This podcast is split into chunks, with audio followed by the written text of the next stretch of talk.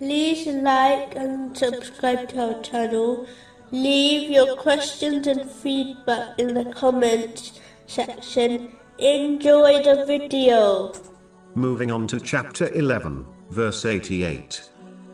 He said, O my people, have you considered?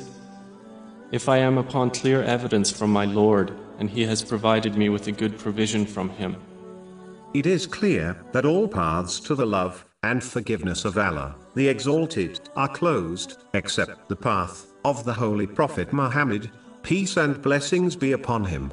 Chapter 3, verse 31. Say, O Muhammad, if you should love Allah, then follow me.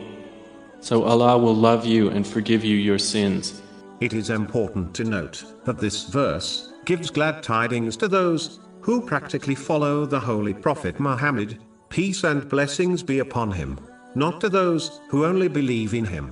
Therefore, a Muslim must act on this verse by learning and acting on the traditions of the Holy Prophet Muhammad, peace and blessings be upon him, as this is one's proof of having love for him. And only this practical show of love will cause one to end up with him in the hereafter, which has been indicated in a narration found in Sahih Bukhari, number 3688.